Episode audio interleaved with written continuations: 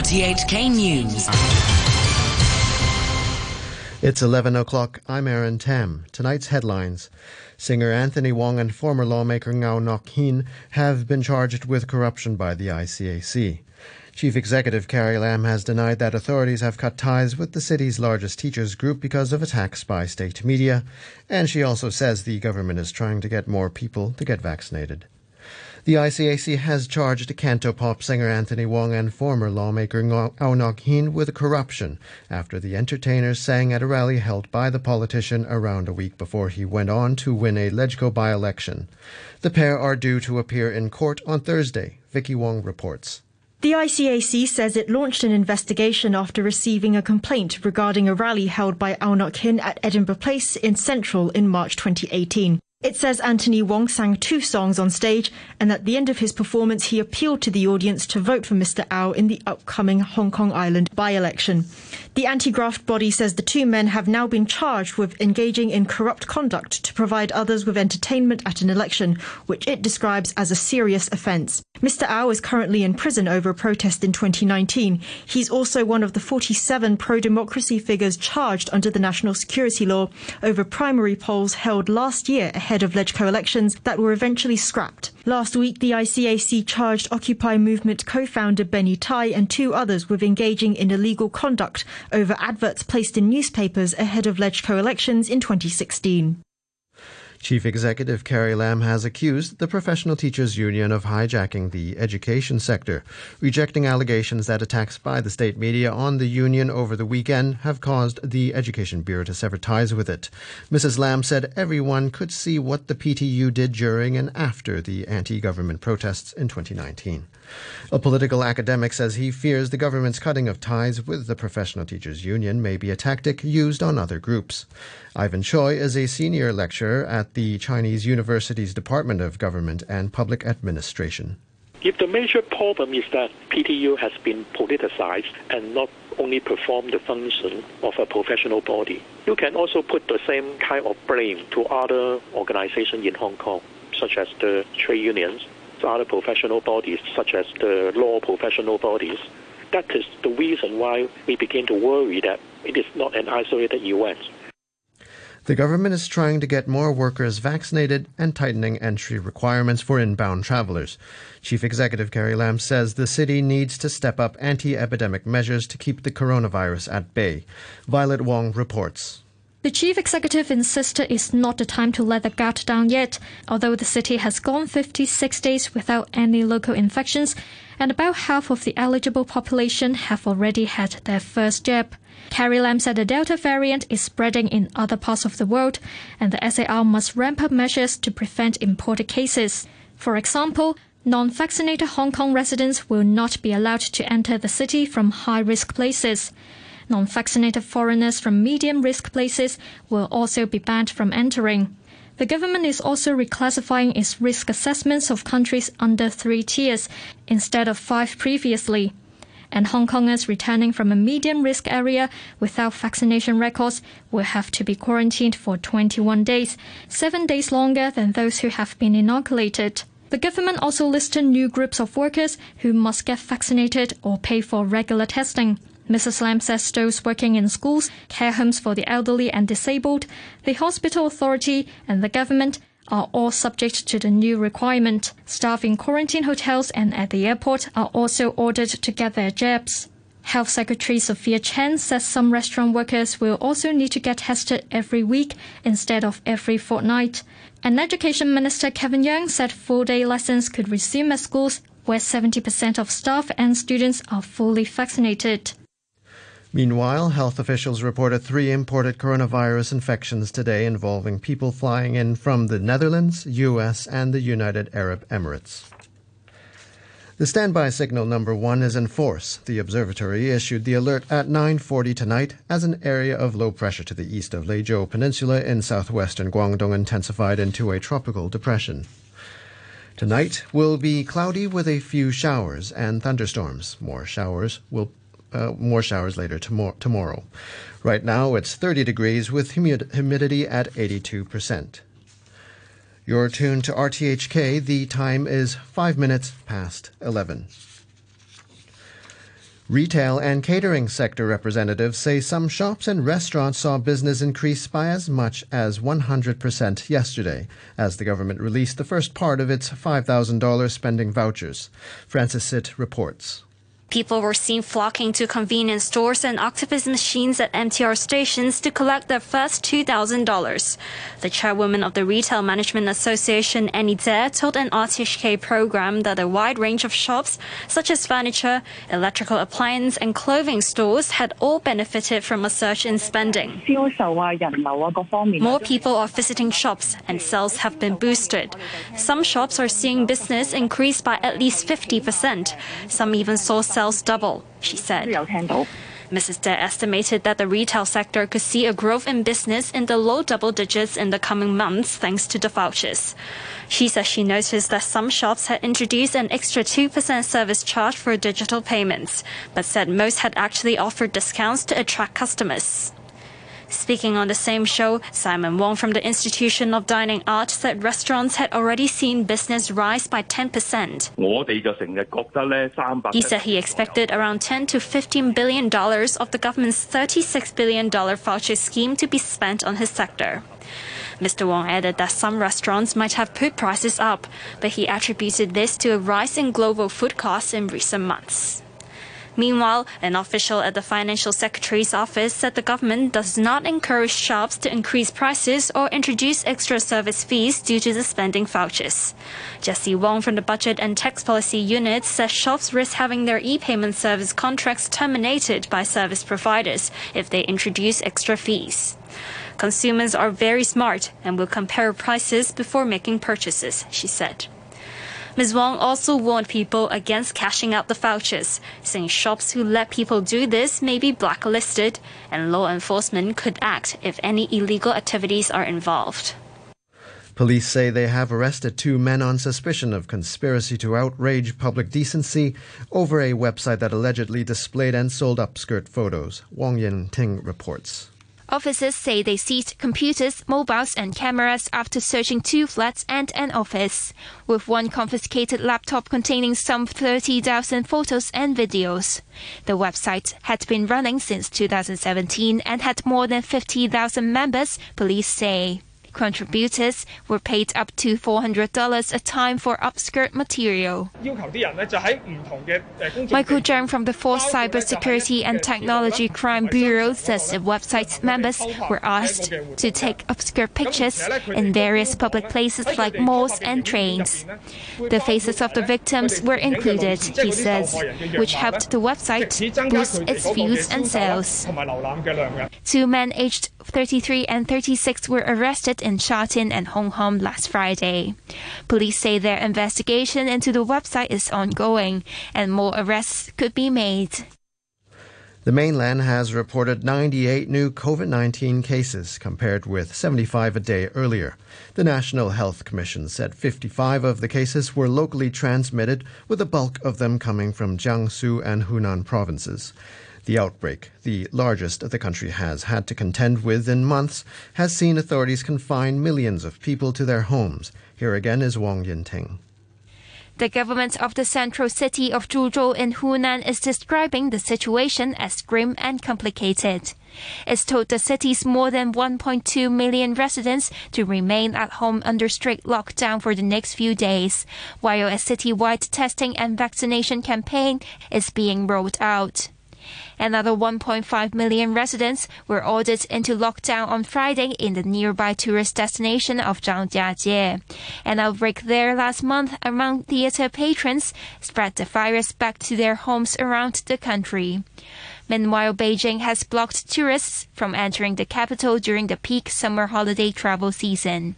Only essential travelers with negative nucleic acid tests will be allowed to enter after the discovery of a handful of cases among people who had returned from Zhangjiajie.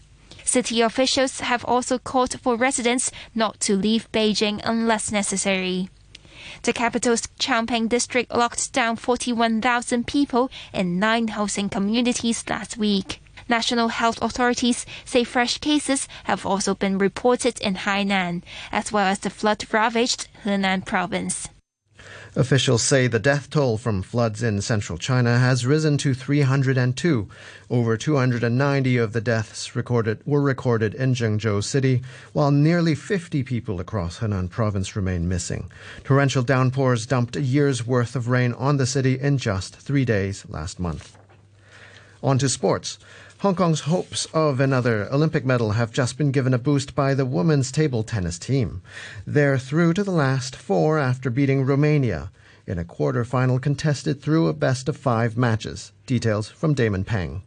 Doo Hoi Kem led the way as Hong Kong defeated Romania 3 1. The 24 year old took two single matches without dropping a game and she was dominant in match four, brushing aside Daniela Dodean 11-3, 11-2, and 14-12 to seal victory for Hong Kong. Doo had also swept Romania's top singles player, Bernadette Szocs, while Lee Ho Ching was victorious against Elizabeta Samara. Hong Kong had lost the opening doubles match in five games. Doo said afterwards that she felt she adjusted well from playing under pressure, saying she's learned from losing in the mixed doubles quarterfinals earlier in Tokyo. She said, It's just an ordinary game. Forget about the Olympics and that we're trying to get into the semifinals. We were calm. Doo will be back tomorrow in the semis with teammates Lee Ho Ching and Minnie Soo. Their match gets underway at 6:30 p.m. Hong Kong time. There's been a world record on day one of Olympic track cycling. Germany's women set a new world best in the team pursuit after they crossed the line in 4 minutes 7.307 seconds. The German quartet of Franziska Brausse, Lisa Brennauer, Lisa Klein, and Mieke Kröger smashed the previous mark set by Great Britain at the 2016 Rio Games by nearly three seconds. Germany will race against Italy tomorrow. Britain will face the United States with the two winners of the heats going through to the gold medal round. France, New Zealand, Australia, and Canada all missed out on the chance to race for a medal.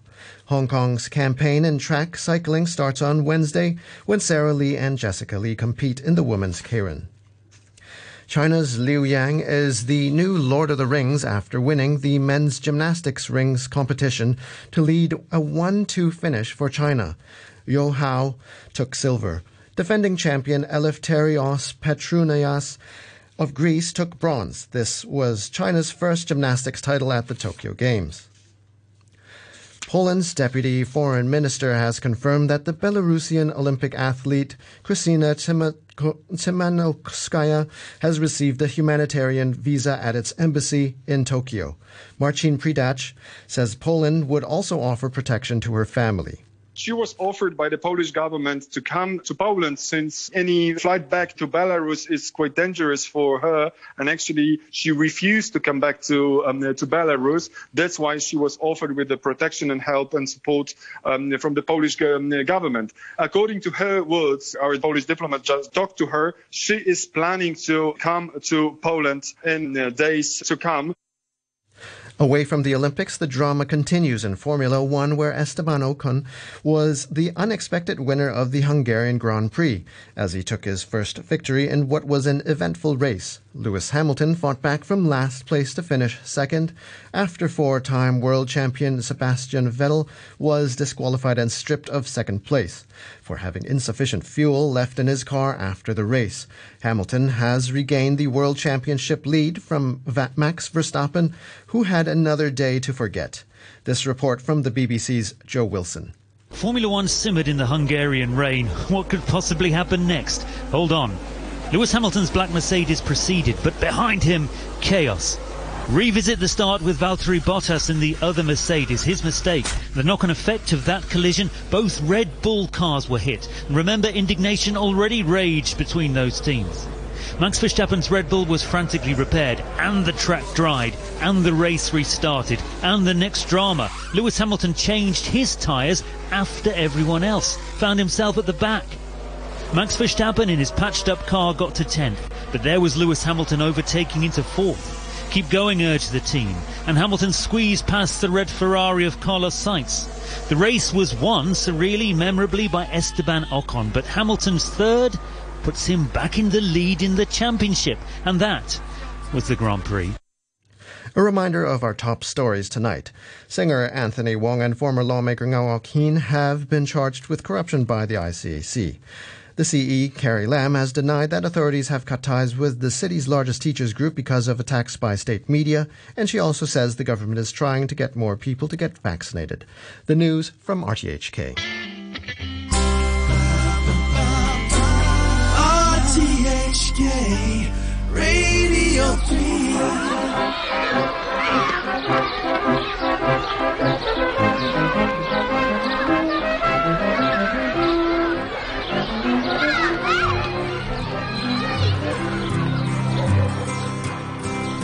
He painted Salford, smoke it up, some cardboard boxes from the shop, and parts of Ancoats where I used to play. I'm sure he once walked down our street Cause he painted kids who had out on the feet.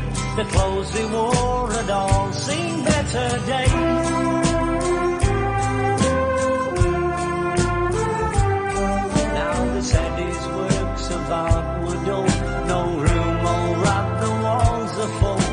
But Lowry didn't care much anyway They said he just paints cats and dogs and matched up men in boots and clubs. And Lowry said that's just the way they'll stay. And he painted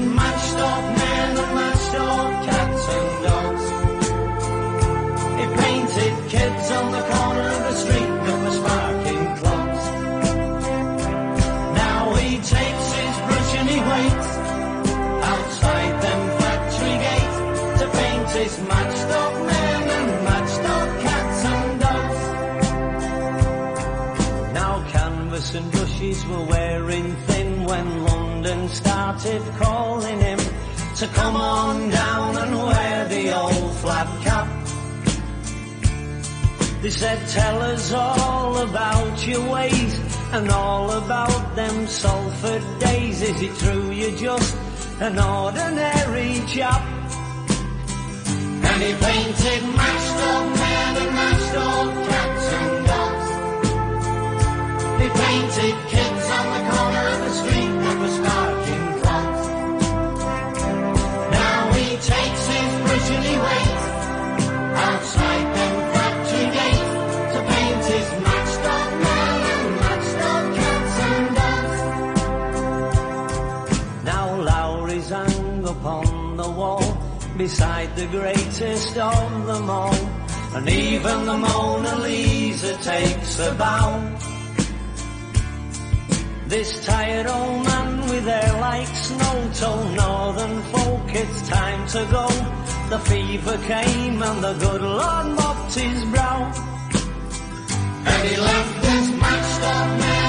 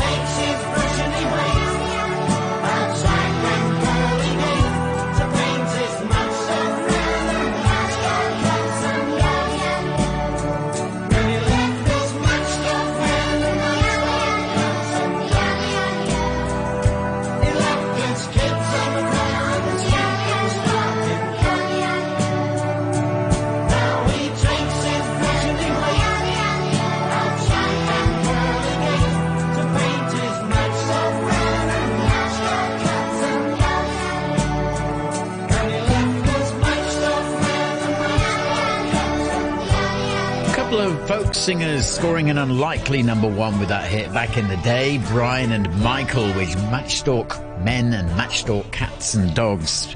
Based on the work of the painter L.S. Lowry, by the way. If you've never heard of him, you should check out his work, and that's what he used to paint matchstalk men and cats and dogs. And in fact, when I was about 11, I think we had a, a competition at school to try and copy one of his pictures. I won, but uh, Don't think it really counted for much. Into our second hour this Monday, Peter King with you through till 1. Radio Pete at Gmail if you want to be in touch.